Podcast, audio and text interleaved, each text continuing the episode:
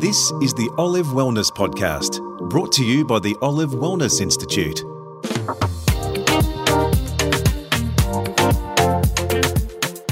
Welcome to this episode of Olive Wellness Podcast. I'm Sarah Gray. It's well known that the olive leaf has been used for thousands of years as a remedy for respiratory conditions, stomach disorders, and urinary tract infections. That's according to Associate Professor Teresa Mitchell Patterson, a naturopath with more than 25 years in clinical practice. An advocate of integrative medicine, she's an articulate and well sought after speaker on nutritional factors impacting bowel cancer. In this episode, Teresa explains why she recommends people use olive leaf extract, or OLE, and how its many health benefits differ from those of another olive product, extra virgin olive oil. She has presented an informative webinar on the evidence of OLE's impact on immunity at the Olive Wellness Institute's website. You can find a link to the webinar in this episode's show description. First, though, what led Teresa to become a natural healthcare professional? She tells Chris Ashmore it stemmed from a significant event in her youth while she was living in London. I had glandular fever when I was about 17 years of age. And I didn't know it was glandular fever, but later on found out that I was positive for cytomegalovirus. virus. So I've got those antibodies. But what was happening with me at the time was I couldn't work more than four hours a day. So that was actually really difficult because you can imagine living in a big city, you need to earn money in order to survive. And I just couldn't do it. I was absolutely exhausted. And along with that, I had a very low mood state. And that continued for a number of years. And I just couldn't envisage a future with that level of fatigue. So I sort of had a look around at various options and was given some fairly unpleasant options from generalized medicine. So I didn't deem to do that. And then I started looking around at natural therapies. And I found a lady that uh, was advocating a detox. She was doing live blood analysis at the time and something called clot retraction. And I decided that that was something I was interested in and thought, well, nothing else is working. This might actually help. So I did that, and it took me about a year to come out of that chronic fatigue state. And she put me on a, a very strict diet that had no additives, no preservatives, no colors, no flavors, added flavors, that is. And it was almost a keto type diet. I think I was allowed one carbohydrate a day from memory. And there was a supplemental regime and a detox regime. And she was quite forward thinking in that day and age. She was a fellow of ANTA. ANTA is the Australian Natural Therapies Association. So you can imagine 20 years in practice way back then. That shows how old I am, by the way. But it was a long time ago, and her name was Dr. Zaima McDonald, and she was a naturopath. And I thought this stuff is really good because I started to get my energy back. I trained as a massage therapist, which I thoroughly enjoyed. But even at that stage, I wasn't quite through the chronic fatigue. I could only manage about four massages a day. And I know that some of my colleagues can do 10 to 12. I certainly could not have managed that. But as time went on, it got better. My energy levels started to rise. And I thought, well, I do like massage therapy, but I realized it wasn't the be all and end all for me. And I wanted to delve in a little bit deeper into the science behind why these nutritional herbal supplements and basic good nutrition was working for me and my fatigue levels. I started off, well, first of all, I went back to Zaima and asked her if I could be an intern. And I joke about this because I was actually the pee lady And by, and by that, I mean I had to take out the pee samples every day and obviously didn't get paid for being an intern. But it was fascinating because she would analyze urine and do the live blood analysis and come up with some fairly interesting aspects of health just from doing a very simple dipstick and live blood analysis. I studied with her for about three years, and then at the same time, I studied herbal medicine with Dennis Stewart, a great lecturer. Really enjoyed those studies and then went on to do clinical nutrition with Dr. Robert Buist and became fascinated with clinical nutrition. And then after that, I decided I'd like to get an advanced diploma in naturopathy, and I did that at the Australasian College of Natural Therapies, and I started to teach, and that's where my passion kicked in. I'm still teaching. I went on to do a Bachelor of Health Science in Complementary Medicine and then a Master's of Nutrition. And I'm now doing a Master's of Philosophy with a lead in to a PhD. So, along my journey, I've witnessed so many positive moves to good health with supportive nutrition and also herbal remedies and, and supplements. And I must have seen over 20,000 patients because that's what my little code tells me. And I see natural health care as a collaboration between patient and practitioner. And I'm still teaching, uh, I'm managing the rigors of clinical studies in the Bachelor of Nutrition at Torrens Uni. And I just couldn't imagine my life in any other profession. And what I'm really enjoying about the profession is the advances in functional medicine and also in functional testing. But the link that we're getting with evidence based on some of our traditional herbal and naturopathic approaches. So that's really exciting and coming to the forefront. And I think that's the best thing about this profession. Well, that's fascinating. And how is your fatigue today?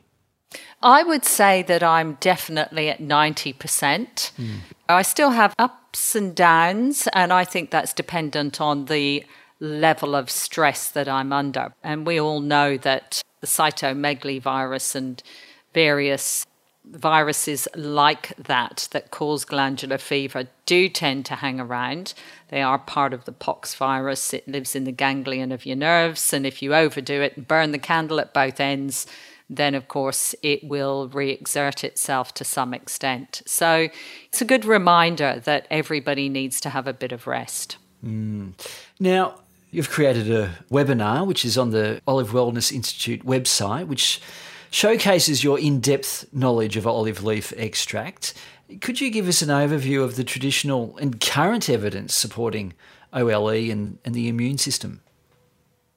Yes, that was in May last year, May 2019, and it seems like a lifetime away because so much has happened, not just to myself, but to a lot of people in that time. And there's been new research on olive leaf extract. So a few more things have come to light. But in a nutshell, the ethno-medical use of olive leaf was mainly through a tea. And it was used in respiratory conditions, it was used for inflammation of non specific types, and for stomach disorders and also urinary infections. Its antibacterial effects were quite well known from about 500 BC. It's quite a long history there of its use. But olive leaf extract was first formally discussed and used in the 1800s, early 1800s, and used for fever. And around about 1843, it was used for fever associated with malaria. And then again, still being used for intestinal conditions in the early 1900s. And it was later discovered that the D L-enolic acid in the leaf had an immune modulating effect against viruses in vitro. And they were small studies that had been carried out, but they were quite promising. And the promising effect was its antiviral properties in both animal studies and humans for common flus and colds. Now, the proposed mechanism for the efficacy of its immune system effect, and particularly its effect in virus activation or inactivation, was the fact that it prevented shedding an assembly of viruses. So it neutralizes reverse transcriptase and protease, which is quite fascinating if you read a bit about DNA and RNA. But for me, the most important factor is a reduction in its pro inflammatory cytokines and also its tissue stabilizing effect, because this becomes very important at this time. It has the ability to stabilize tissue and membranes in immune and also non immune cells. And secondary, pharmacodynamics are its ability to prevent tissue oxidation and free radical damage. But the other thing that it does is it increases detoxification pathways, which in turn boosts and improves recovery from disease.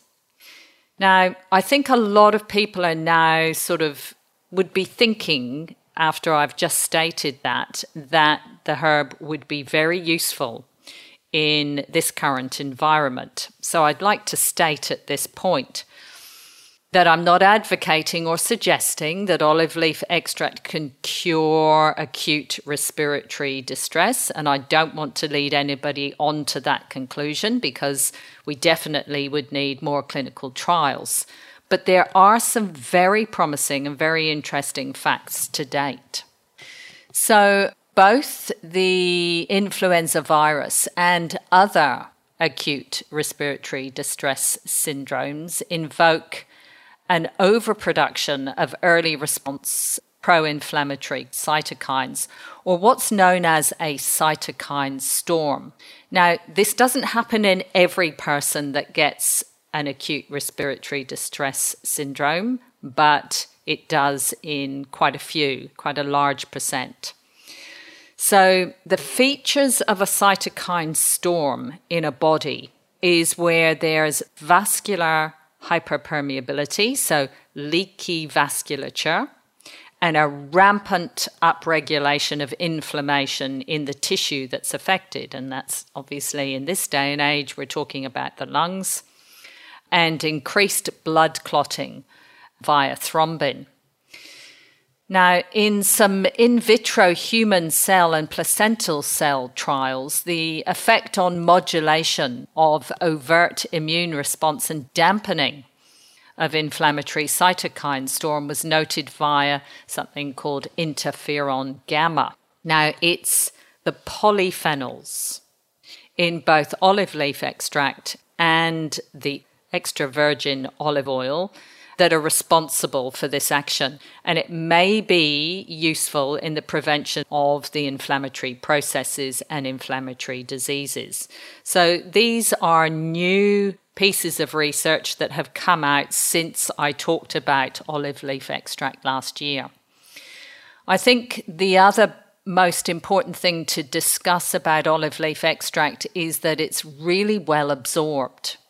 And the active principles are now quite well researched.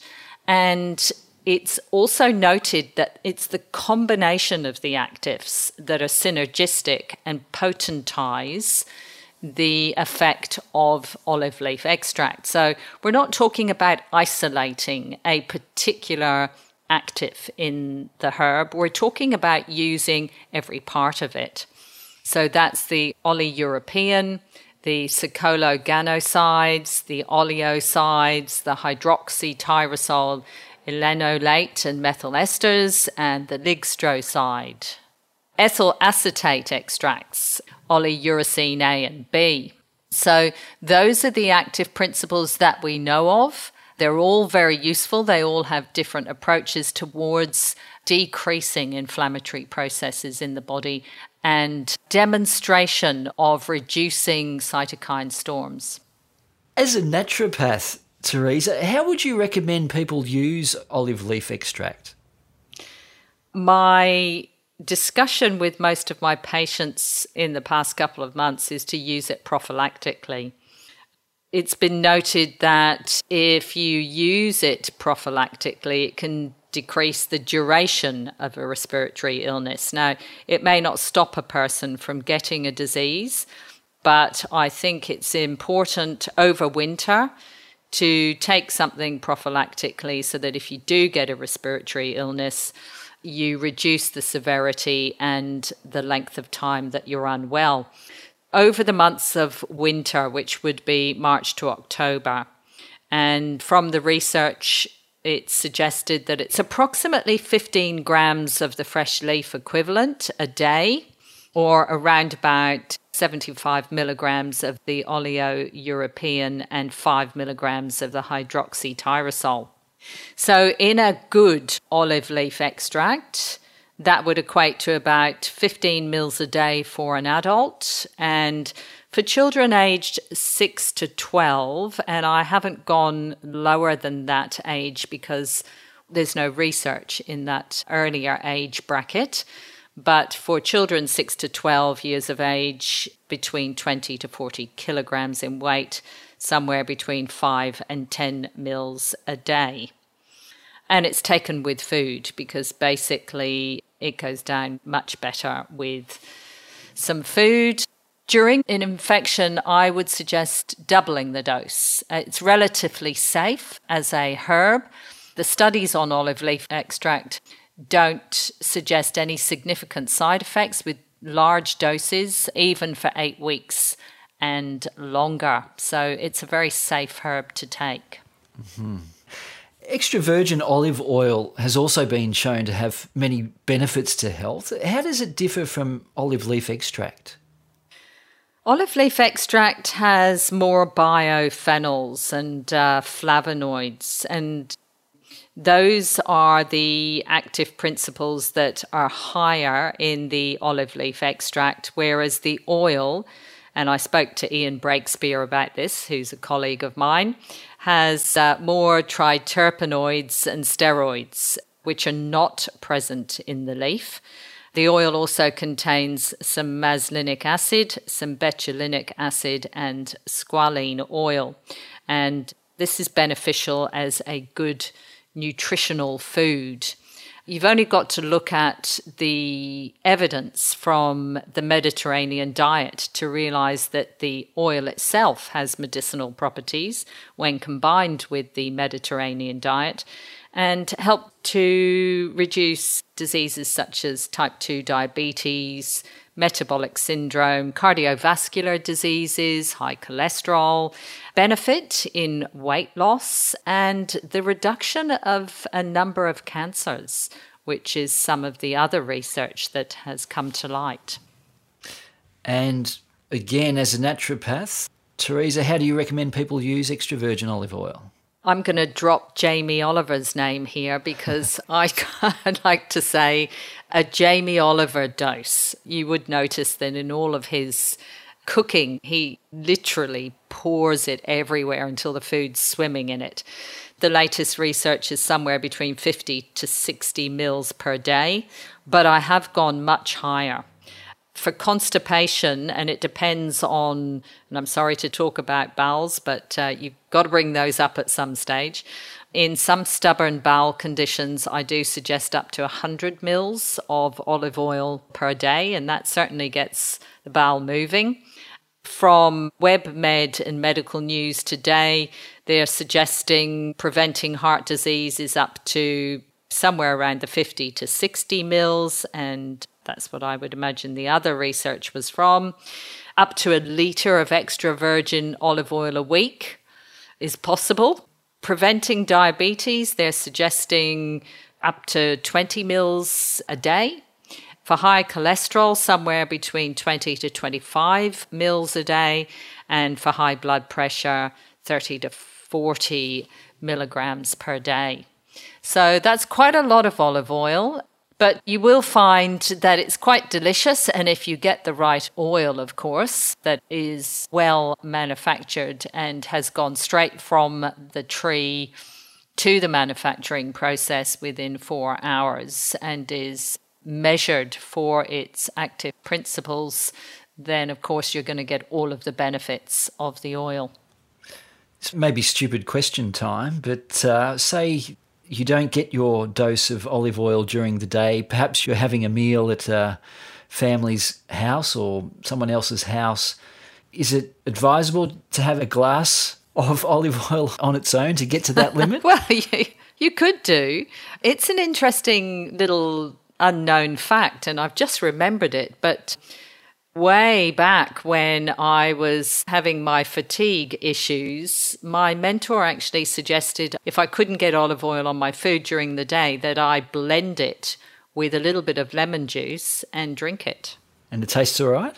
tasted fine. It was just like a creamy lemon. It was really quite nice.